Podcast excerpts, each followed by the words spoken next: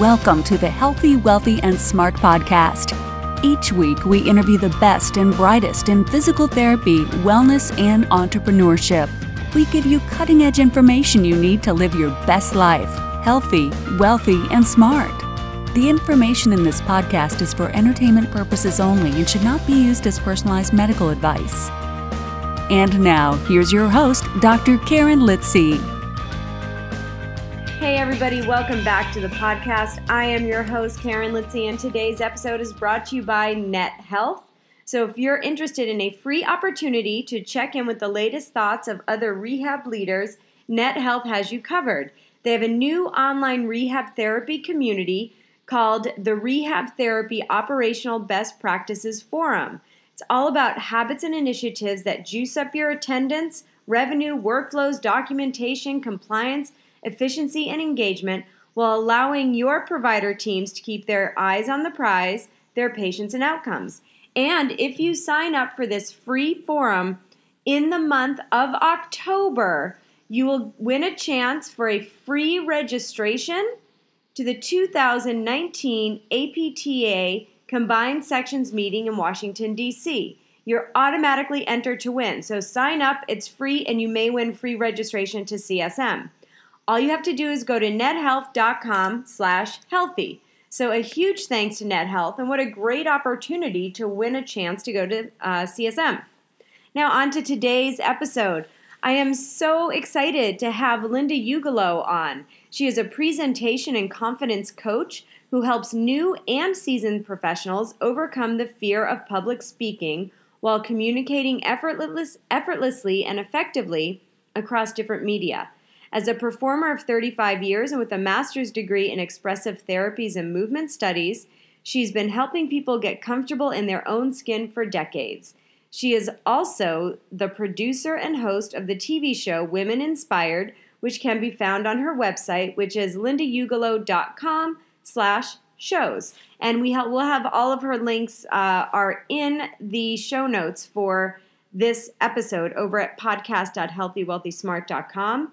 Linda is wonderful. If you're ready to public speak, if you're ready to get on camera, she is the person you need to speak to. So in this episode, we talk about identifying underlying stress factors of being seen and heard. Hello, I've got that. How to master the art of inner communication. How visibility can fast-track your career, credibility, and thought leadership. And reframing why you are delivering your message to your audience. This is a great episode. I hope you all enjoy, and a big thanks to Linda for taking the time out to come on. Hi, Linda. Welcome to the podcast. I'm happy to have you join me today. I'm so happy to be here with you. Now, I read your sort of short bio in the intro, but I would love for you to let the listeners get to know you a little bit more. So can you fill in some of the blanks as to how you got to where you are now? Sure. So as you know, I help people overcome the stress or fears that they may have in being visible, being seen and heard, whether on any platform. So it could be on camera or standing in front of a group of people. And this is not something that came easy to me in my own life. And it even surprises me today that this is what my work is, because I had a very different trajectory as a young adult. I was really into dance. And one of the things I loved about dance was that I could express myself without words because speaking was not comfortable for me. I don't know if you've had this, but I always had like conversation remorse. After speaking with someone, I was thinking, oh, I shouldn't have said that. I should have said this. You know that feeling? Always, like, oh, why did I say that? I had that for years and years. Mm-hmm. And I've also been a performer for right now over 35 years. But at even in the early years, the worst part of being on stage for me, I mean, there were good parts to it too, but the worst part was having to introduce a song. I really did not like to speak in front of a group. I found it very, very anxiety producing.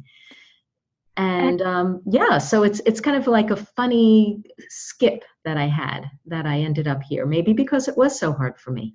Yeah. And you know something, you are obviously not alone. A lot of people are very scared. I mean, stage fright is a real thing, but there are a lot of people who are very scared to not just get up on a stage in front of people, but even to do Facebook Live.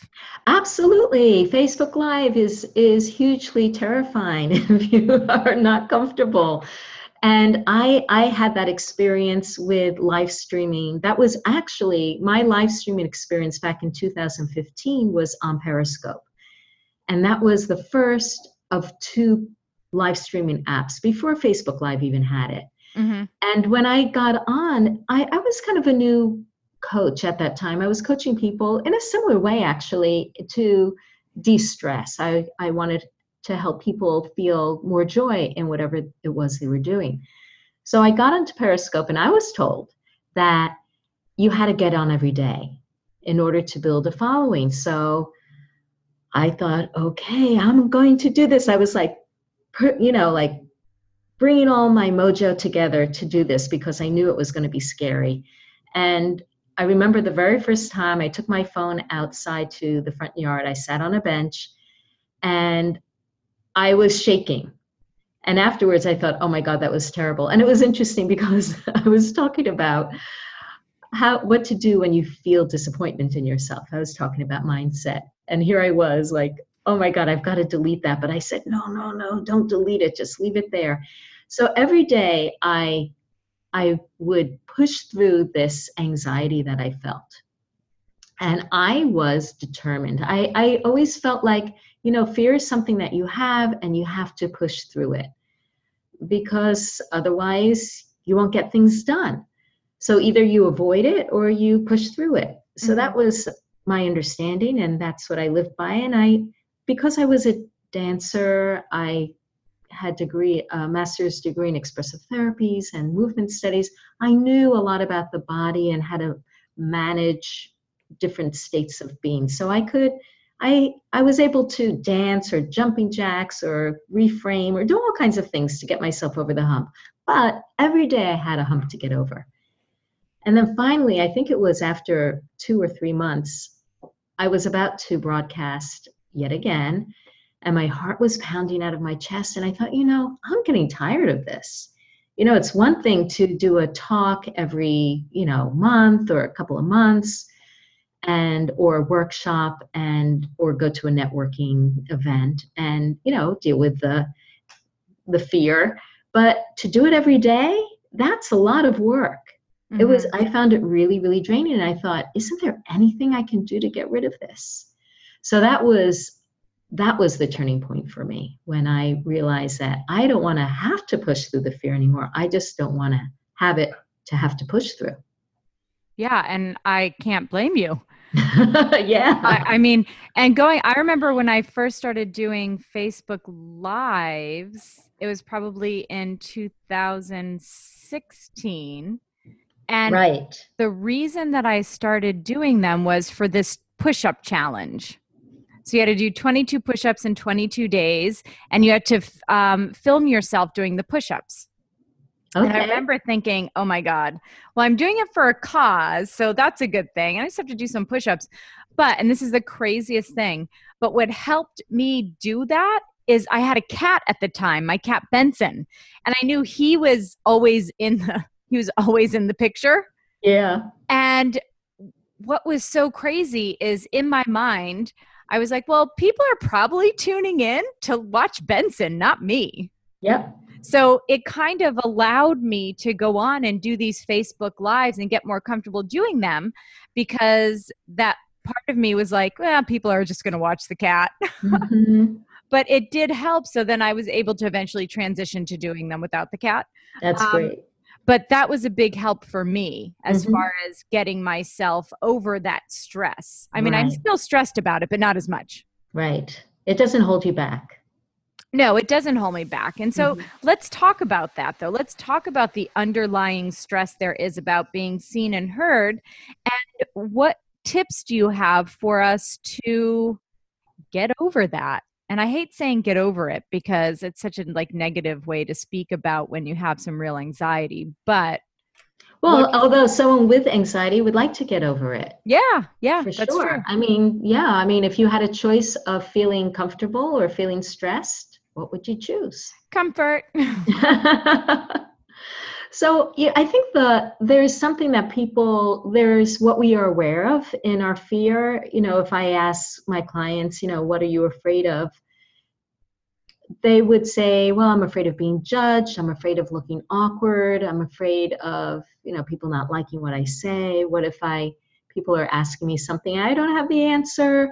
So I don't want to, they're afraid that somehow they will be shown to be lacking in their worthiness and their value in someone else's eyes. And I think that, you know, this need to feel like we are seen and heard and accepted is very strong. And the fear is kind of like that, the reverse of that. And what I came to understand is that if we are feeling afraid, there are two things. One is that it means that it doesn't feel safe. I mean, it's pretty obvious. Mm-hmm.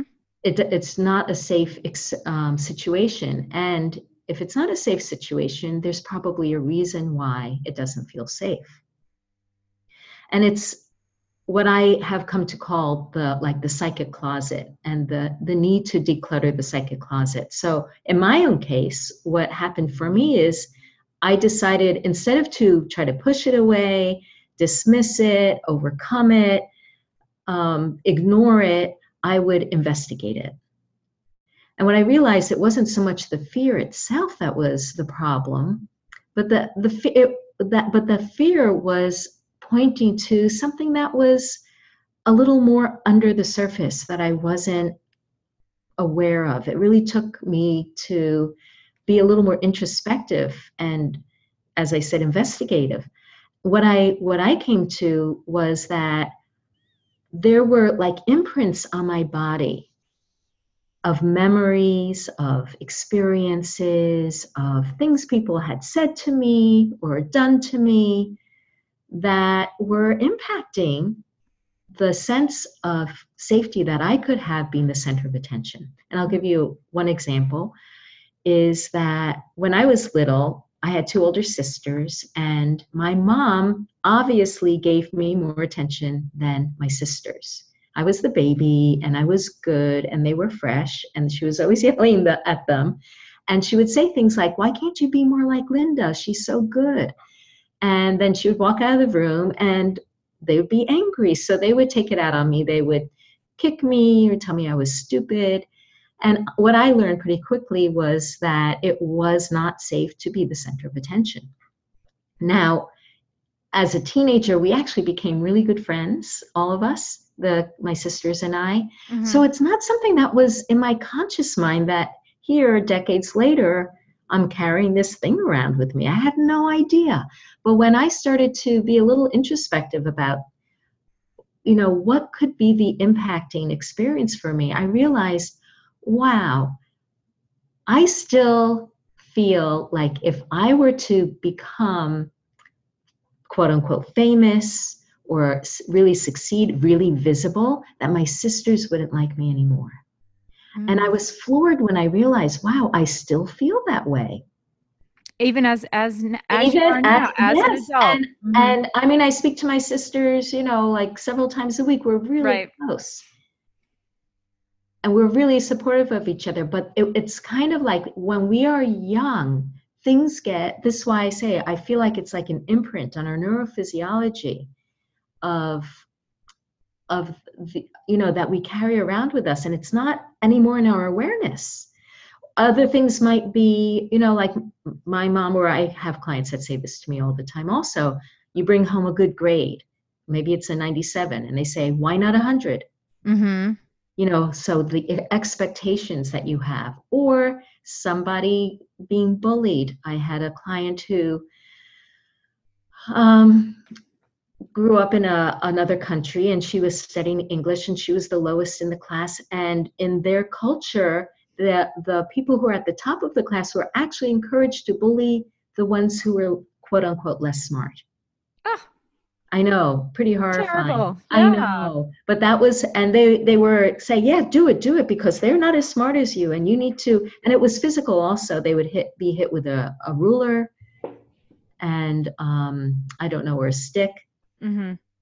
And so she was terrified from, you know, that very physical experience that she had of being bullied and told she was stupid. And so for her to be visible in English, even though her English was perfect, in fact, she worked many years as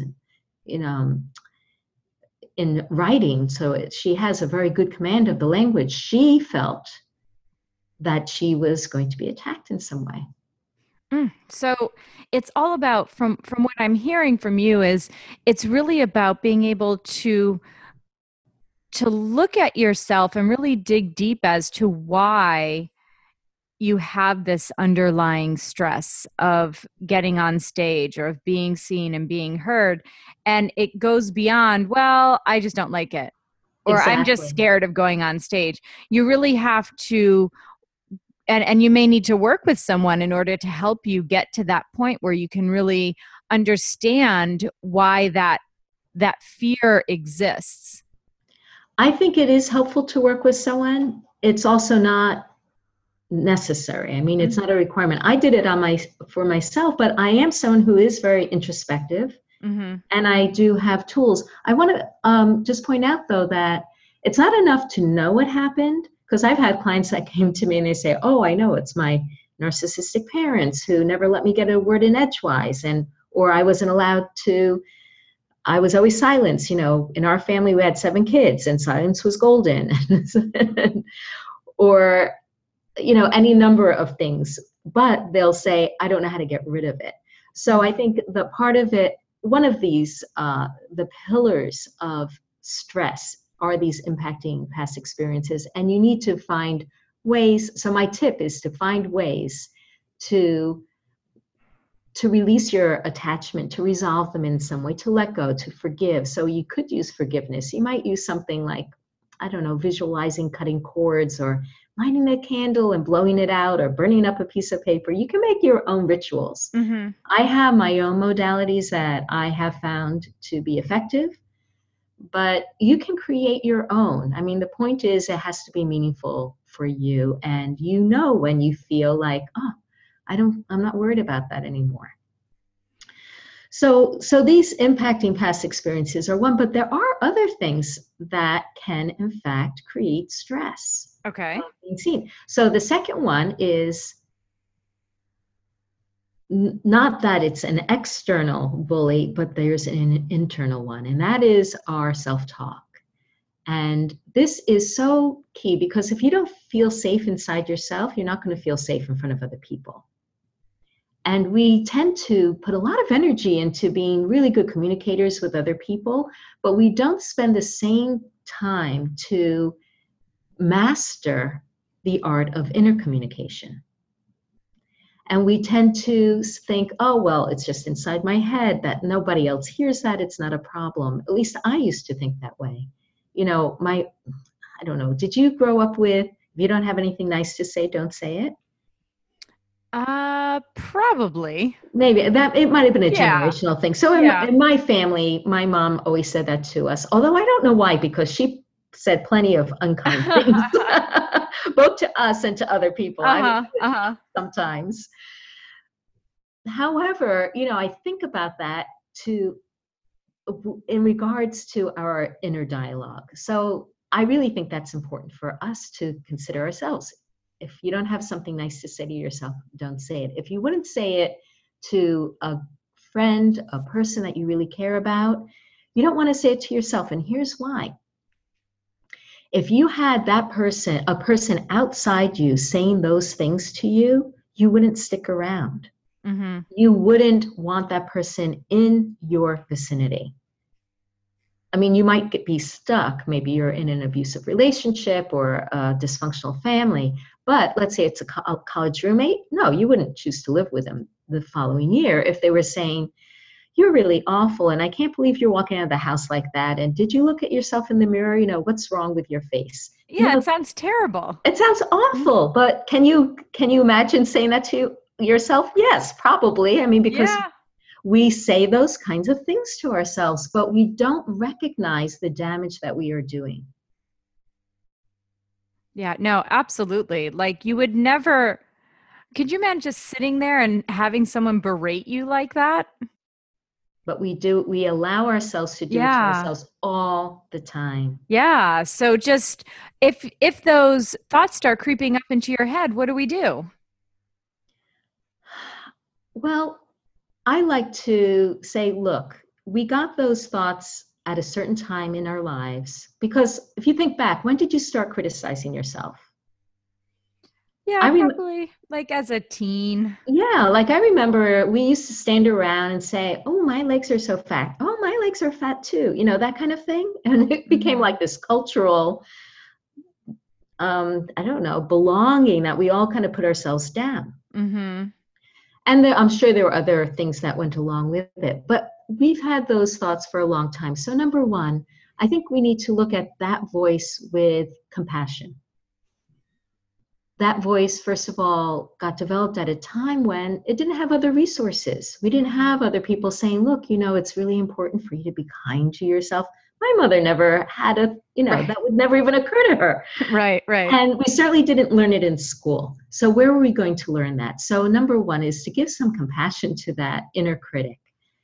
And number two, to recognize that the reason the critic is there is actually to protect us, that they want, it's there to prevent that feeling of shame or blame or rejection from the outside. And there's this kind of distorted idea that if we do it to ourselves, we will buffer the experience if it should come from somebody else. Mm-hmm. Yeah, yeah, I get that.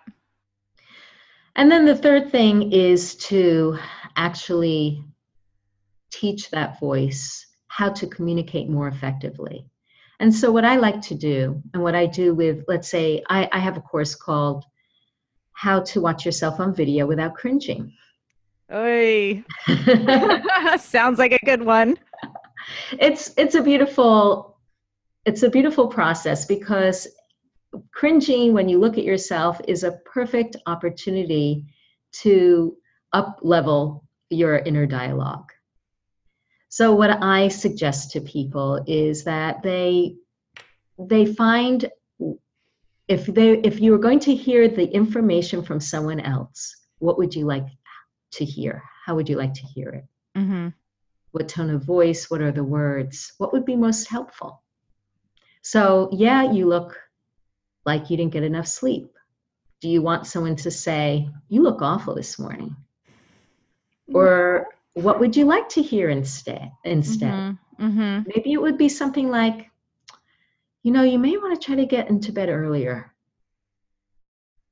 You know, or you're looking pretty tired these days. Might be, you know, so, like, just think about how everyone will be a little different, because we all have different personalities. Of course. How you would say it to somebody and then say it to yourself. And then when you go into the bathroom in the morning, you look at yourself in the mirror, you practice it. Out loud? Out loud. Ah. Or in your head, or both, sometimes one, sometimes the other. But yeah, get to know, get comfortable with saying nice things to yourself. That seems reasonable to me. Yeah, I go in there and I say, hey, cutie pie. Hey, sleepyhead. Good morning. I love you.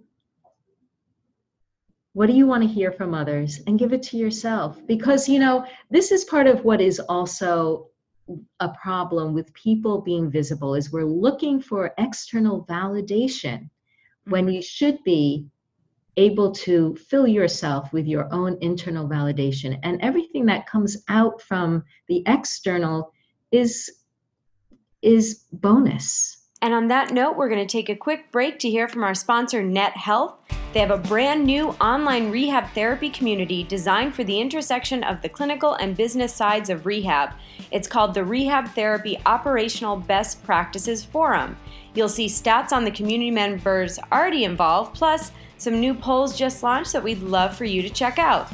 I personally believe that a better connected rehab profession has the power to help more people. So jump in, subscribe, it's free, and you can get it all at nethealth.com/healthy. And back to our discussion with guest Linda Ugelow. Yeah, I love looking at it that way instead of always searching for that approval. Right. Am I good enough? No, of course you're good enough. And you've got to receive that from yourself. You have to open yourself to that worthiness that you can generate and provide to yourself. No one can do it for you. I mean, just think about it. How many times do you need somebody to tell you that? Do you need it once a day? Do you need it 10 times a day? Do you need it for 50 years? What is going to be enough for you from other people?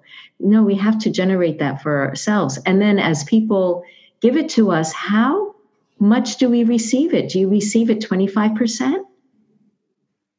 Do you receive it 50, 100? You know, how deeply can you pull that in? Mm-hmm. So I think that we have a way of deflecting. I'm actually kind of languaging this right here in front of you because in some ways I haven't gone completely down this path. So thank you, Karen, for bringing me here. But we have a way of deflecting the shift into feeling as fully on and fully ourselves and at our peak potential as we can.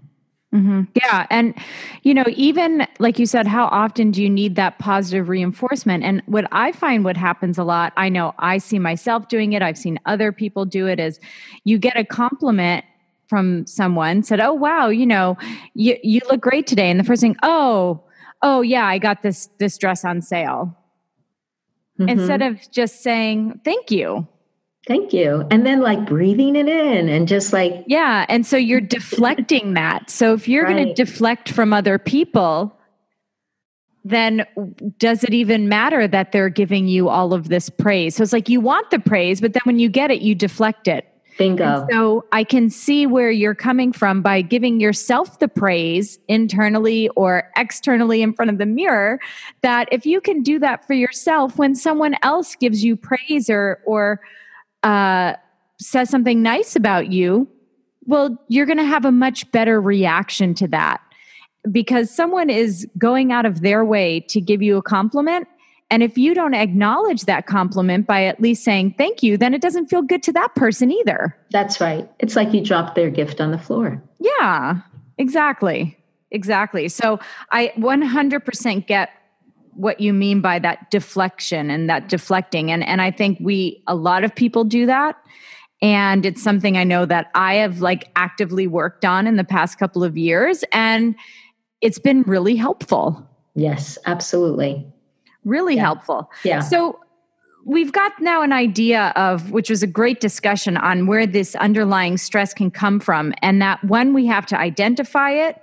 And then we need and that's just step one. You don't identify it and walk away. So you identify and then find ways to release it. And I love that, you know, you're looking at the impacting past experiences, your internal self-talk, and then how to kind of work through those issues if you have them, whether it be on your own or with someone else. Mm-hmm. So is that about right? Yeah. And, you know, some people might say, oh, this feels like a lot of work. It doesn't have to be. For me, it changed actually in a matter of days. When I work with clients, I think the average is 6 sessions. Fabulous. Yeah, it's not 12 years of therapy, believe me. Because if you are ready to be visible, to put yourself out there, and you know that this is something that you want, you feel motivated, you are willing to let go. It's very different than, oh, I don't know if I want to let go of them. They hurt me. Mm-hmm. That's different. You know, then you're not ready to be seen if you rather hold on to your past hurts. But if you are ready, then you find ways or you find someone to help you to release the past. Because what's going to happen? See, this is the issue. When you are standing in front of somebody and you're feeling this stress come up, you are having to manage it. that takes your attention away from being present. Mm-hmm. And when you are wanting to connect with you can't fully connect with the people who are standing in front of you or the camera if you are partially attending to, okay, I got to breathe, or my mouth is dry, my hands are sweaty, oh my God, what did I say? You know, that kind of stuff is very distracting. So you're not going to perform at your best, and it's not going to allow you to be the kind of impactful presenter that you want to be and be able to make the kinds of connections with your audience, with your clients and customers that you are seeking to make. Yeah, absolutely.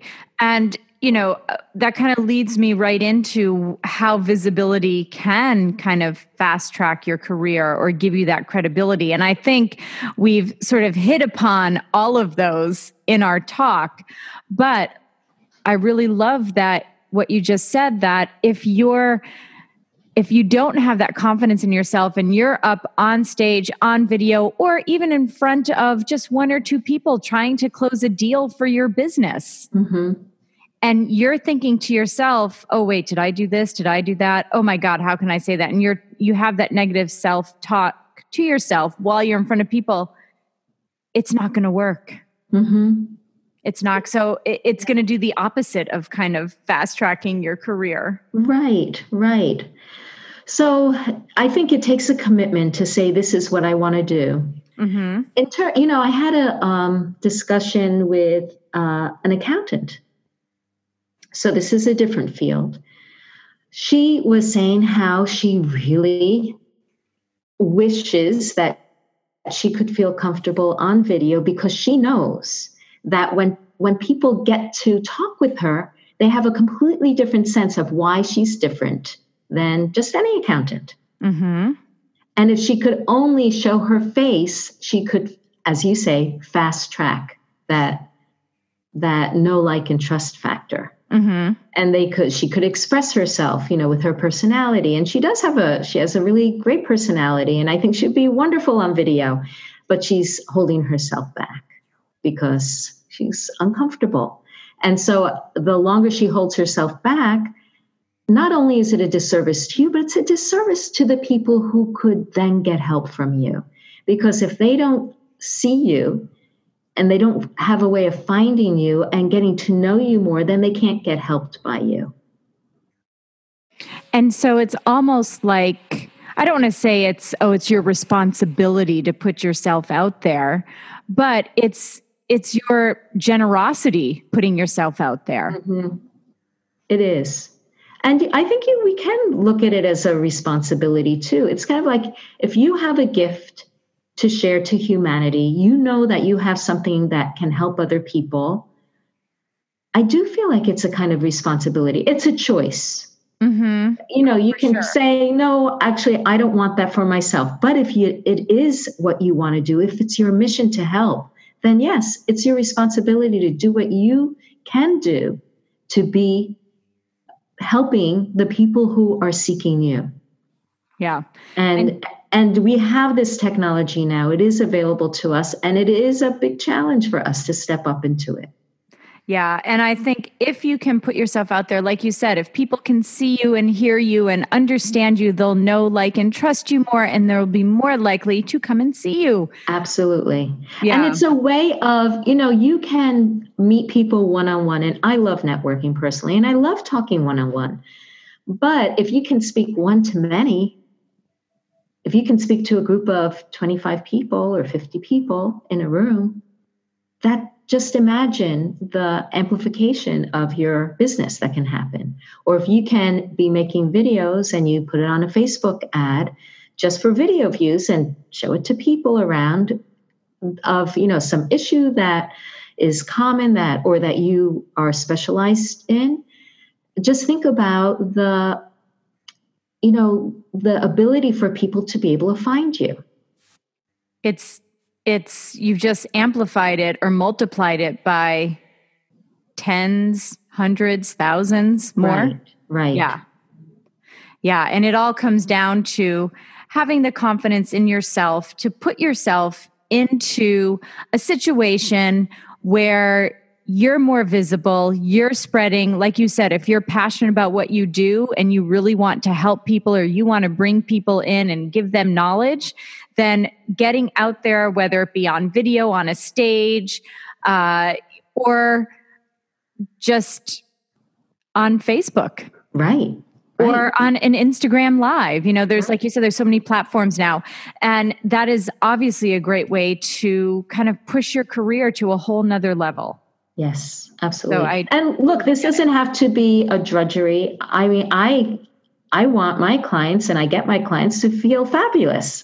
I want people to have fun with it, to feel like it's an enjoyment to express yourself and to connect. That's one of the things that you enjoy that you get to do. Yeah. Yeah, absolutely. Yeah. And I think that comes across when people see you. You know, it comes across, like when I see you in particular. Oh, thank you. You in particular. Like when I see your videos, you can see that you're so happy to share the information you're sharing. Absolutely. And it comes across, and then you think to yourself, I like this gal. Oh, thank you so much. I could hang out with her. And isn't that what we want? We want people to be like, I could hang out with her. We could be friends. I want to know what she's got. For sure. For sure. And yeah. And that's what, and anybody can get there. Mm-hmm. It's not just for some. It's not that you have to be born this way. I was definitely not born this way. I found my way into it. And I think that's one of the things that excited me, was that I've always been very good at deconstructing my inner experience. And one of the things that people find delightful and surprising is how easy it can be once you know the steps to get from A to B. Yeah. And I mean, if people need an example of what this looks like, Linda, where can people find all your great videos and stuff? Because I think it's important for people to go and kind of take a look at what I'm talking about when I said you're so happy and you're like so relaxed on camera. Oh, thank you. Thank you. Well, let's see. Well, my website is lindaugelow.com. So there are certainly some videos there that you can see. I also do a Facebook Live every Monday at noon Eastern on my business page, which is Linda Ugelow Biz, B-I-Z. And I don't know if you start to follow me around. I mean, that's a good place to start. That's all my links are around. I'm Linda Ugelow everywhere. There's no other Linda Ugelow. So yeah, and we'll have everything too on the podcast website at podcast.healthywealthysmart.com. We'll have everything there, so you can one click and get to everything you need to. But I definitely suggest you go and watch Linda on camera, and you'll see what I'm talking about by that ease and joy that she has when she's talking about what she's passionate about. And Linda, before we go, I have one more question for you, and it's the one that I ask everyone. And that is, knowing where you are now in your life and in your career, what advice would you give yourself as sort of that new grad out of college, that young woman in her 20s? I think I would suggest, or I would recommend to myself, to trust that I know what is best for me, and that when I seek advice, to know that I can filter it for myself and make my own decisions, and that is going to be my best direction. Excellent advice. I love it. Thank you so much. And again, just so everyone knows where to find Linda, you can find her at lindaugelow.com. And I'm sure if you just go to that one place, it'll get you to everywhere else you want to be. So Linda, thank you so much for coming onto the podcast and sharing all this great info with us. I'm so happy to have shared with you. Awesome. And everyone else, thanks for listening. Get yourself out there, get visible, and stay healthy, wealthy, and smart. And a big thank you to Linda Ugelow and to our sponsor for today's episode, Net Health. They have a brand new free online rehab therapy community. It's called the Rehab Therapy Operational Best Practices Forum. And when you sign up, you get write-ups, white papers from leading-edge performers, polls, surveys, benchmarking calculators, videos, podcasts, and more, all for free. And you can sign up at nethealth.com/healthy. And if you sign up in the month of October 2018, you will automatically be entered for a chance to win a free registration to the 2019 APTA Combined Sections Meeting. So head over to nethealth.com/healthy and sign up today. Thank you for listening, and please subscribe to the podcast at podcast.healthywealthysmart.com. And don't forget to follow us on social media.